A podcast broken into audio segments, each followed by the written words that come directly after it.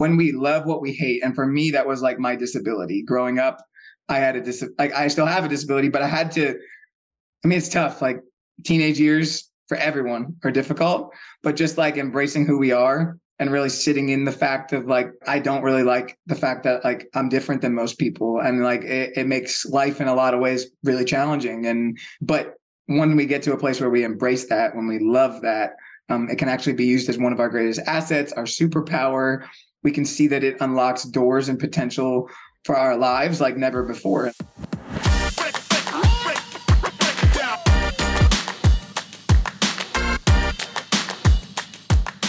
Boy, do we have a special treat in store for you this month. It's my guest, Ryan Neiswender. Ryan's a Tokyo 2020 Paralympic gold medalist, world champion, business leader, and disability inclusion activist. Not to mention what grabbed a hold of my attention with this amazing human being and elite athlete is his recent TEDx talk called Loving What You Hate. I'm sure many of us, as leaders, as humans, we have certain insecurities, things that have eaten away at our self confidence. And if we're not careful, we can let these things have their way with us to such a degree that we really hate them. But what would it look like if you begin in time loving what you hate? What kind of reward would we reap from going through a process like that, ultimately benefiting and serving those around us? Well, Ryan is going to take us on his journey and I've asked some very thought provoking questions about his personal and professional life, as well as what led him to loving what he hates. Sit back and relax and enjoy my interview with Ryan. Ryan, welcome to the Inside Out Leadership Podcast, my friend. Hey, thanks for having me. I am an avid listener and um, really just appreciate uh, the opportunity to be on today man, I'll tell you, with with this inside out leadership message that we're both familiar with, we may use slightly different language, we might go about it in a slightly different way, but I'll tell you the common bond that you and I share. Uh, not only competing professional on an elite level through the game of basketball, which we both oh, yeah. love and we we devoted a lot of our life to, but even more importantly, um, the why behind you know why we do what we do and infusion of life and inspiration in the midst of that some of which we're going to hear today but i figured for the listeners today we'd love to get to know our guests so you're no different than, than any other in this way however yeah. maybe how you respond to this could be a little different but what's a fun fact about ryan that we need to know we need to hear about today Fun fact um, I have both been skydiving and scuba diving. So I've been higher than most people and lower than most people. I um, I prefer adventure. I love the thrill. And I think God's created um, the world for us to experience in totality. And um, it's pretty amazing to be able to, to experience those things. So uh, love, love to seek adventure. Man, I obviously already in the early aspect of this interview, I I have the epiphany that I need to get out a little bit more than what I do. talking to you, I'm thinking, okay, I've been on a hot air balloon, so I've gone on a hot air okay. balloon ride. However, to be completely honest with you, it is still a fear of mine. Perhaps one day I'll conquer this fear or these fears. Two things that I'm like, would I do? Skydiving and bungee jumping. And now that you've mentioned it, mm. scuba diving would probably be put in that category as well. Yeah, you know, bungee jumping is not. I feel like I'm okay without bungee jumping personally, but skydiving we actually did on our honeymoon.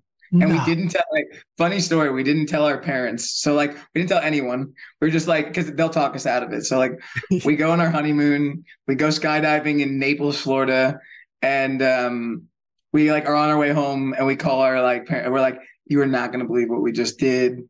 Like, and hey, I'll tell. Okay, I'll go into this for like thirty seconds. Yeah, come on. We're, we go up to ten thousand feet, and we're getting up there, and we're at like one thousand feet, and we're already like at the clouds. Now, clouds can be like different levels at different parts of the day or uh, different seasons. And so we're at the clouds, and I'm like, okay, we've got to be close, right? And I asked the guy, I'm like, so like, what are we at? And he like looks down, he's like, we're at about a thousand and we're jumping from 10,000. So I'm like, okay, this is, this is legit. And then we get up there, right? And they basically tell you to put like, you're like kneeling down, you got one foot and like you kick out and they tell you to kind of like banana your body out so that like you can kind of experience the free fall. Yeah. And he's like, okay, we're to go three, two, one. And basically, uh, I he goes three two and he stops and I'm like, dude, this is cruel. Like this is Man. this is rough. And all of a sudden, like a couple seconds later, he goes, like, go. And we did it. We get down to the bottom. He says, he's like, you know, the reason why we didn't jump is like I looked down and there was a plane going below us. No. And I was like, you know, that was like the Oh, flash right before my eyes. So, needless to say, um, I might be a one and done kind of skydiver, but uh, it was uh, actually a really cool experience. I loved it, and it's super fun. So, so what would you tell someone like me that's fearful of scuba diving, for instance, or skydiving, or you know, like They're very you- different. okay. They're Are they? different. Yeah. They are. I would say skydiving is more for the thrill of adventure. Yep. Like scuba diving is for like the exploration of things that we've never seen.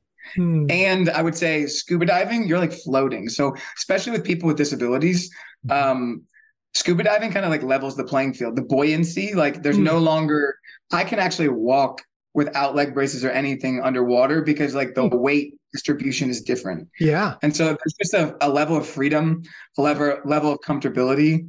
Um, they do an awesome job of kind of like you have like an extra regulator, you have people around you, so like it's not as scary or like death defying kind of like type Right. of thing. Um, I'd highly recommend if, if both scare you, Yeah. scuba diving I would recommend is is is the route to go, Okay. and you'll find out pretty early like whether it's for you or not. Yeah. Perhaps I'll just keep it as you did, very close to my inner circle on who I share, if in fact I ever do any one of those two particular things. But no, I appreciate that. And uh, because I think life is too short not to conquer uh, many fears that we have. We're going to get into that in just a minute. Before we move any forward, you have so many different accomplishments, accolades um, at this point in your life. I mean, some of which I mentioned in the intro, I'm going to just highlight right now. But you know, you've been um, you're Tokyo 2020 Paralympic gold medalist. You're a world champion, um, et cetera, et cetera. And the list goes on. But I know um, there's so much behind the scenes that have led you to accomplishing so much in such a in a relatively short period of time, mind you, too. Um, but I'm I'm interested before we get into some of that backdrop, some of your story. What do you want your legacy to be? I think legacy is an interesting word, right? Because like I think about I've asked the question to myself of like, you know, what do I want my brand to be? And I think a brand is something that you know, we get off this call and you've experienced time together with me and you go tell someone else about me and it's the words that just come out of your mouth naturally because of the conversations that we've had or the experiences that we have. And the longer I spend time with you, the more my brand should come out. But I think the interesting thing is brand is what you know in the moment. Legacy is what you leave behind when you're no longer there. Hmm. And I, I and so one of the interesting thoughts that I had is for example, Kobe Bryant. Kobe lived a legacy out of like he just like loved the daily disciplines. He did them consistently over long periods of time and then he carried that on and like mentored the next generation. And now you see like he's gone but like his podcasts, his conversations, his work ethic, people share stories of times that they were with him. Sabrina from um she plays on the the New York Liberty now. Like she is like carrying on his legacy and his daily disciplines. And like to me, the the legacy is the thing when like you're not here anymore, or like your time is done in that passion that you had. Yet like people remember that they they want to like wear your jersey number. They want to embody like the um the day-to-day things that you did to be able to get where you are. Um, and so the legacy that I just want to live is like I want to be the same person everywhere that I'm at. And I think that like all I can ask for people is that like who you want to be, you live out. And no matter if I'm with you or if I'm with my wife or if I'm on stage or if I'm playing basketball, like I want to be the same person everywhere that I go. I want people to consistently have um, an idea that I'm going to be the first one in, the last one out, the hardest working, that I'm going to be attentively focused on like helping you reach your goals. To like, there's the high that I get is when like you see something within yourself that you never saw before, and then you go attack it full force. And if I'm able to do that through stories and lessons and strategies that I've learned, um, and you can make that your own, like that's that's when beautiful music happens. um, and you don't really find out your legacy until uh, it's it's all over.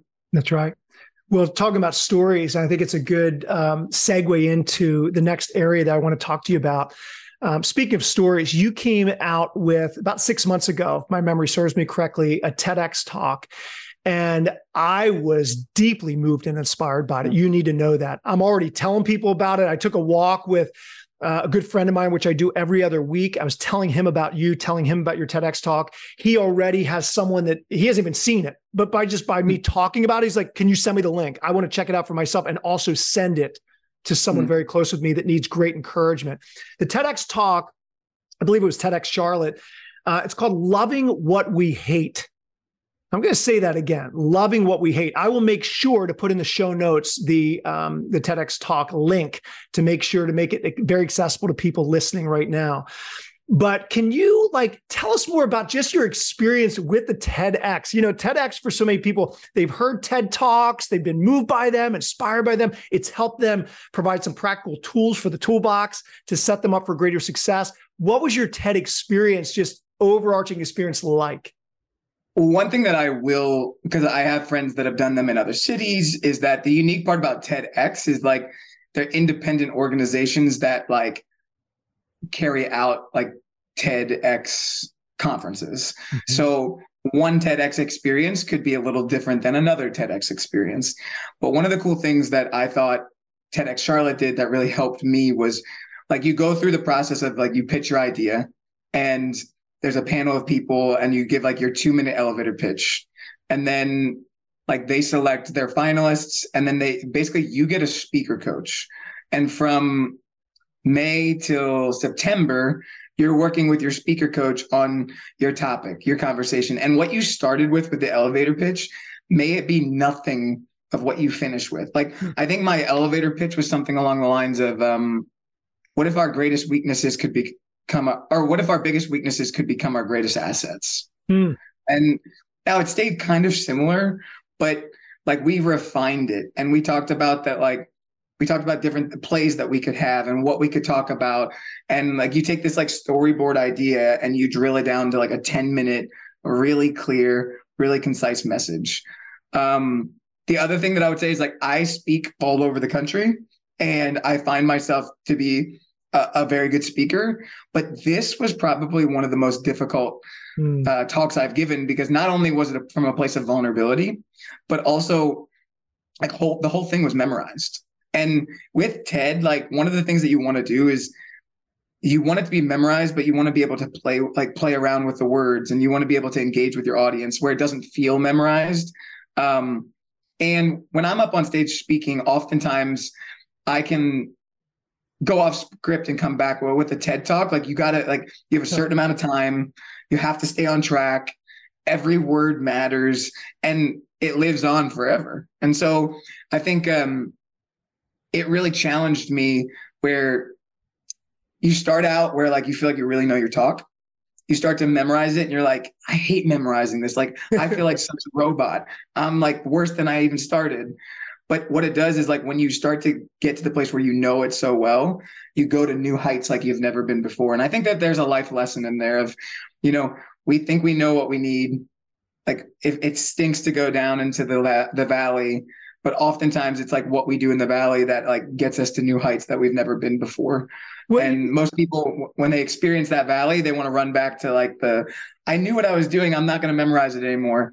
But um, those are just some things that come to mind as I like went through the journey of the TEDx experience. What's so telling too, Ryan, of who you are, right? Because you could have taken the easier road and mm-hmm. been picked up by another TEDx because they all run a little differently, maybe not as um, regimented. Not not every TEDx uh, community has a coach that they designate. Um, some really like professional speakers, and some actually don't like professional speakers. They'd rather have someone who's more raw and then they can mold and shape them. It's very telling for you being a professional speaker that you are willing to go through a process like that, it says to me a lot about who you are. And I'm sure you're the same as a basketball player. I'm sure you're as a speaker, as you know, family man, etc. That you're a learner. and hmm. you realize the end of the day that your life is not your own, that you've been given um, the gift of life, you've been given a mission, a calling, call whatever you want, a purpose that's meant ultimately for others. So you want to maximize your God given ability as much as possible. And you saying yes to an opportunity like that. And let me just put it bluntly being put through the ringer a little bit, right? We, yeah. a lot of times we don't like that, but it's a selfless act of saying, my life is not my own. I want to be the best version of myself so others can benefit greatly and there can be a lasting legacy left behind. So I just applaud you for that. Now, I want to do a deeper dive into this talk because just the topic alone, when I came across your topic, I'm like, come on, loving what we hate. I was thinking, now, brother, I was like, Ryan, I'm just talking out loud, you know, when, I, when I'm thinking of the topic, I was like, hold on, that can't happen. That can't exist you know, typically we either love something or someone, or we can't we can't stand them, and it, we just kind of camp on either one of these extremes. And now you're talking about me loving something that I despise, I hate, or whatever. Take us into that, the reason why, and let that kind of lead us into which I love in your talk, this scary movie illustration and making it relatable to us. Yeah, I, I kind of think the loving what we hate topic. It's kind of like the Stephen A. Uh, on on first take on ESPN. It's like the take that people are like, is he just trying to pick a fight here? Like, what is he trying to do? You know, like like that. Just take the most obscure thing and try to like create a hot take with it. But I think it's to catch your eye. I think it's to be able to say like, all right, like I'll listen. I want to hear like what he has to say about this. And so to to kind of dive into um for for people that have listened to it or haven't listened to it, uh, there's a portion in my talk where I talk about you know when we love what we hate, and for me that was like my disability. Growing up, I had a dis like I still have a disability, but I had to. I mean, it's tough. Like teenage years for everyone are difficult, but just like embracing who we are and really sitting in the fact of like I don't really like the fact that like I'm different than most people and like it, it makes life in a lot of ways really challenging and but when we get to a place where we embrace that, when we love that, um, it can actually be used as one of our greatest assets, our superpower. We can see that it unlocks doors and potential for our lives like never before. And I think um, specifically the scary scene, the scary movie uh, analogy is, you know, we all have watched a scary movie, and there's that scene that comes up where uh, we're scared, like a heart's beating out of our chest, and it's because we're anticipating what might come. And it happens every time that you watch a scary movie for the first time. Now, I know you have some listeners that they don't get scared by anything and scary movies aren't scary. So, like, for them, like they know. They, they, I know. I'm, thinking, know. Um, I'm thinking for people like that. I'm thinking, man, does your heart beat at all? What the world? I know, right? Yeah, yeah. yeah. So, but what's interesting is, like, if you watch that scary scene, like, let's say your friend asks you to watch that same movie a second time, like the second time, it's a little less scary because you know what's coming mm. and you've embraced it. And we watch it three, four, five times, and all of a sudden, if we're all being honest, at that fifth time, it's not scary anymore because like we've like disarmed the very thing that we once feared, and we've embraced it. And I, I believe that that's true in our lives. Um, I got this idea from in 2020 in the Paralympic Games. I was kind of like you're alone, you have lots of time to think. And I started to think like, okay, we have eight games in 12 days, and I've worked 20 odd years to get to this moment. So like how many years per game have I trained for this moment? And then the magnitude gets bigger, right? And the stress gets bigger. And then you try to tell yourself, as we all do, like, just ignore it. Just ignore the fear. Just ignore like it's not a big game. It's just a normal game. And I was talking and I couldn't shake it. And so I just was talking to our sports psych uh, guy that was with us during the games, and I said, like, how do how do I do this? What is this like? What are some strategies that I can use? And he he gave this example of like, embrace it, like mm-hmm. play the scary scene over in your head that like this is the biggest game of your life, like. You've had you have trained your whole life for this, and continue to, like every time that pops up, like embrace those things to make it to a place where you've dumbed it down, hmm. like you've normalized it, and it no longer has that same grasp. Like you haven't changed your circumstance, you haven't changed the situation, but now you're looking at it from a place where it no longer scares you. I'm going to go play the best basketball of my life. And I, I was like, man, there is a timeless principle in there that I can like apply to things outside my life. So that's the scary scene uh, situation. I believe that everybody has their own scary scene, their own thing that they hate about themselves.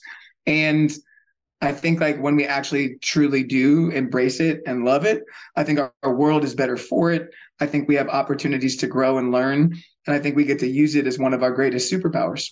Calling all leaders. This is Rob Holman, and I'm sure you would agree with me, whether it's personal experience or second-hand experience, there is a glaring well-being problem in our world and in our workplaces. Matter of fact, I came across a Deloitte survey recently that revealed that almost 70% of executives are considering leaving their jobs for workplaces that care more for their well-being. Part of the same study also said that 57% of employees outside of management roles want to quit for similar reasons. Okay. There is clearly a problem here. Lack of well-being in the workplace. And I love how Tchiki Davis, a Psychology Today blog writer, defines well-being. It's the experience of health, happiness, and prosperity. It actually includes having good mental health, high life satisfaction, a sense of meaning or purpose, and the ability to manage stress.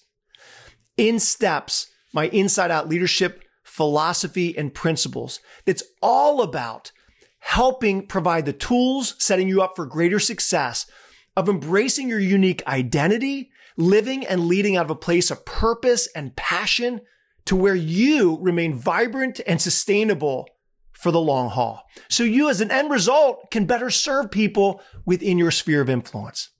I have a couple great resources for you to seriously consider.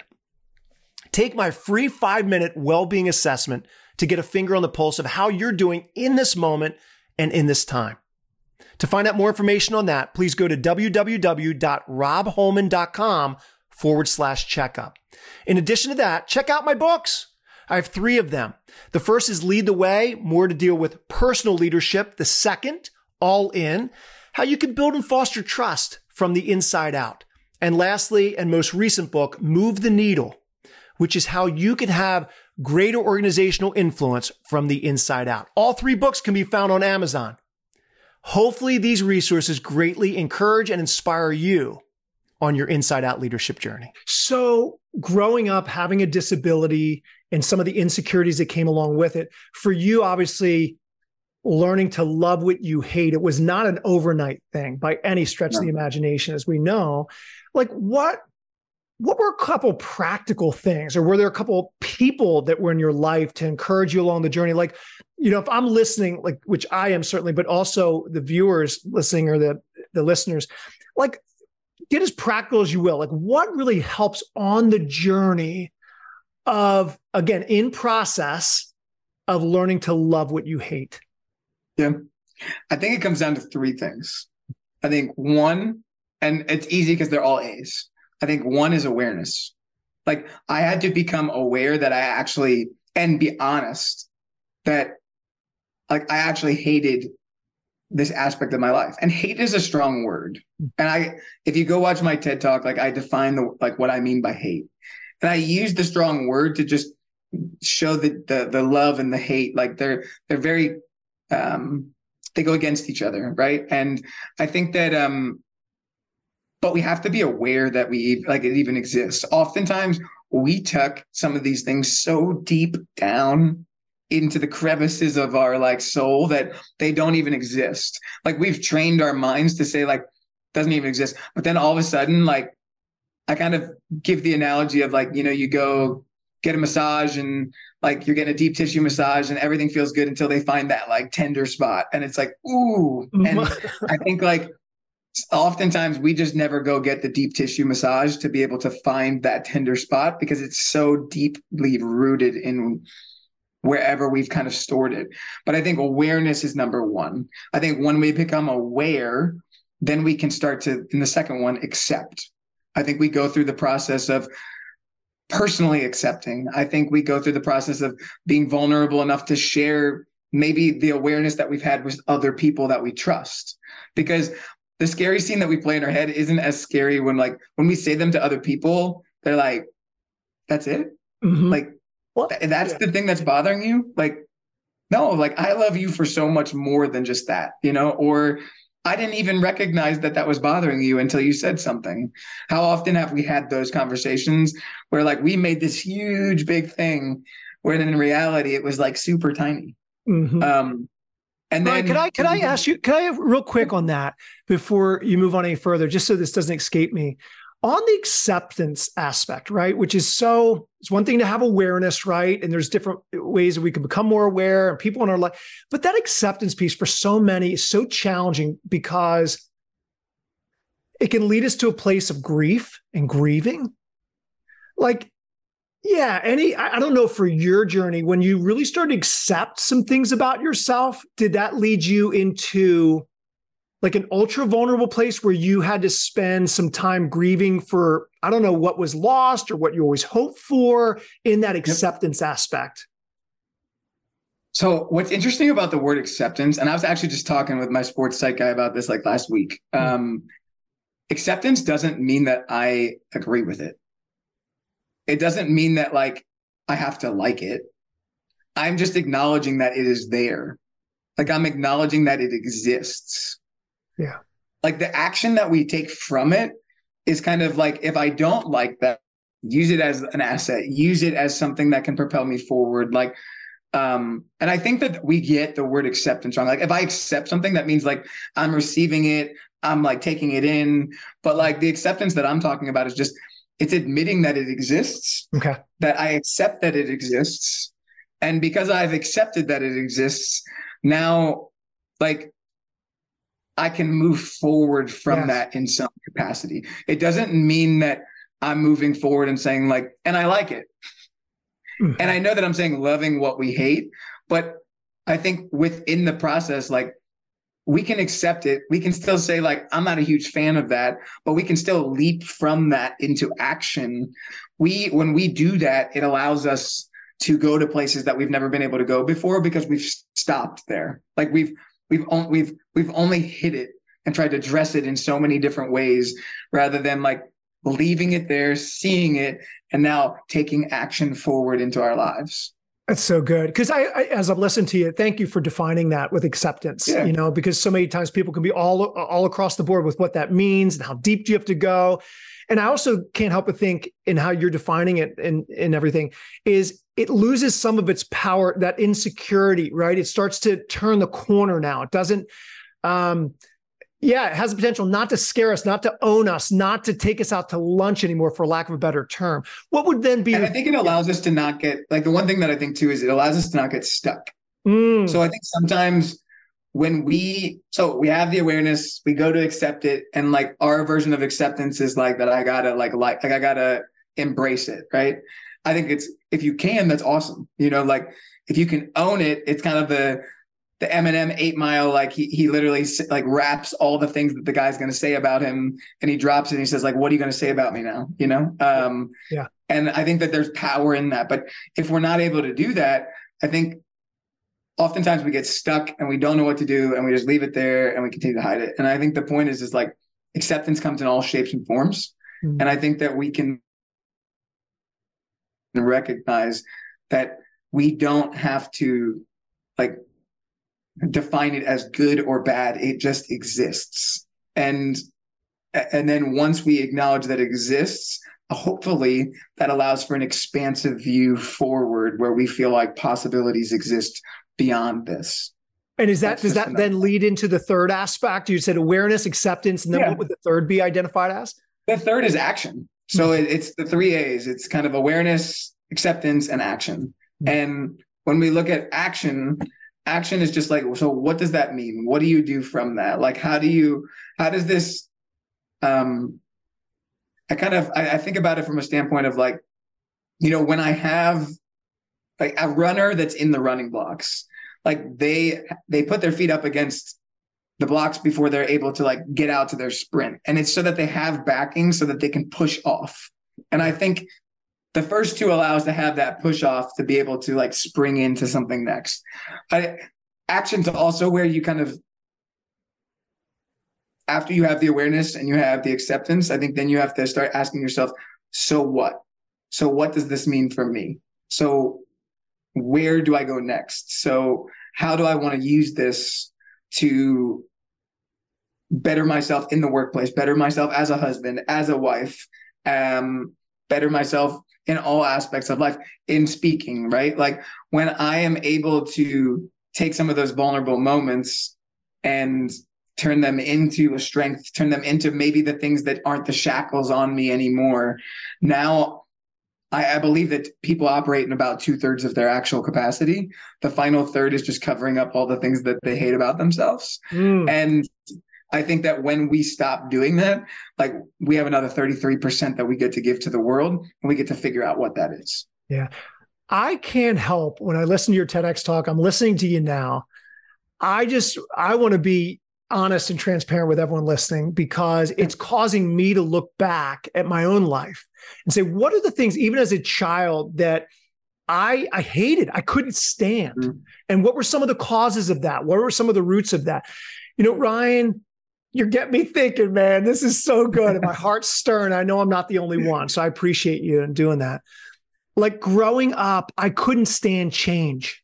I couldn't stand change.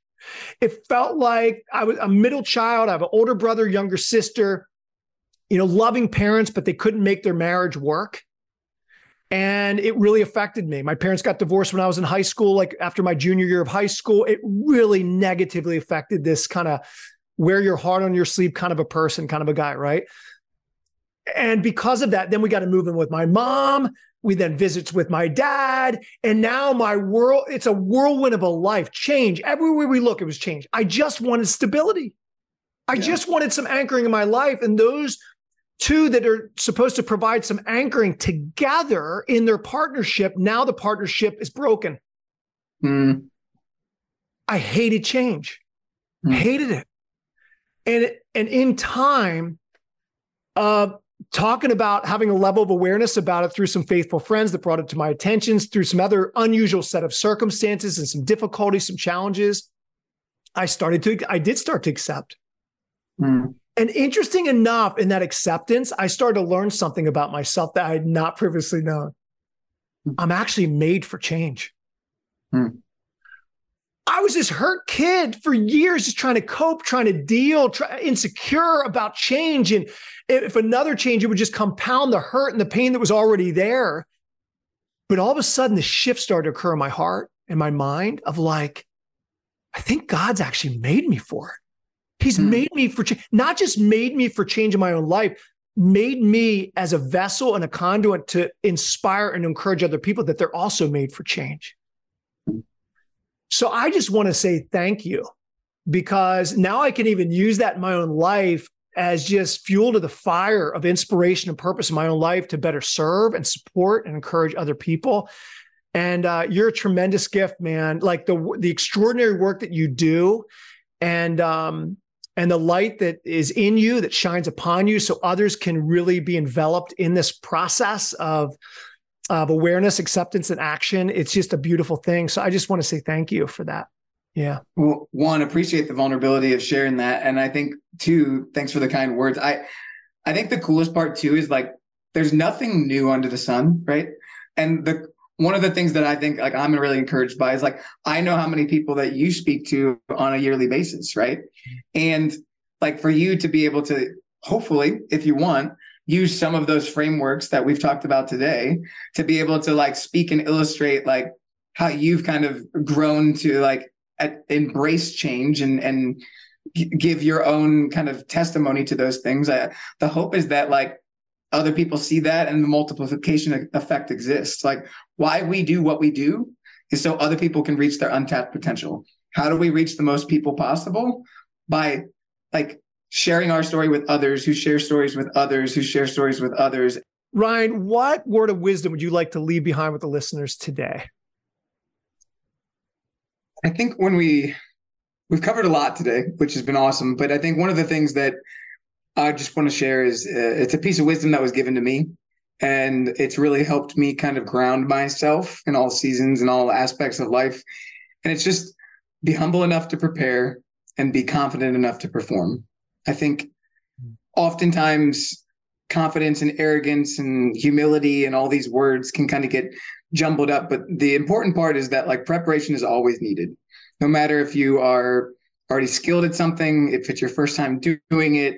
Um, it's the daily disciplines that we talked about. It's the leaning into the moments and and really putting the effort and the time in so that when it's time to shine, when the lights are on, when you're at work, um, you can be confident enough to put your best foot forward because confidence is something that is felt. It's something that is, um,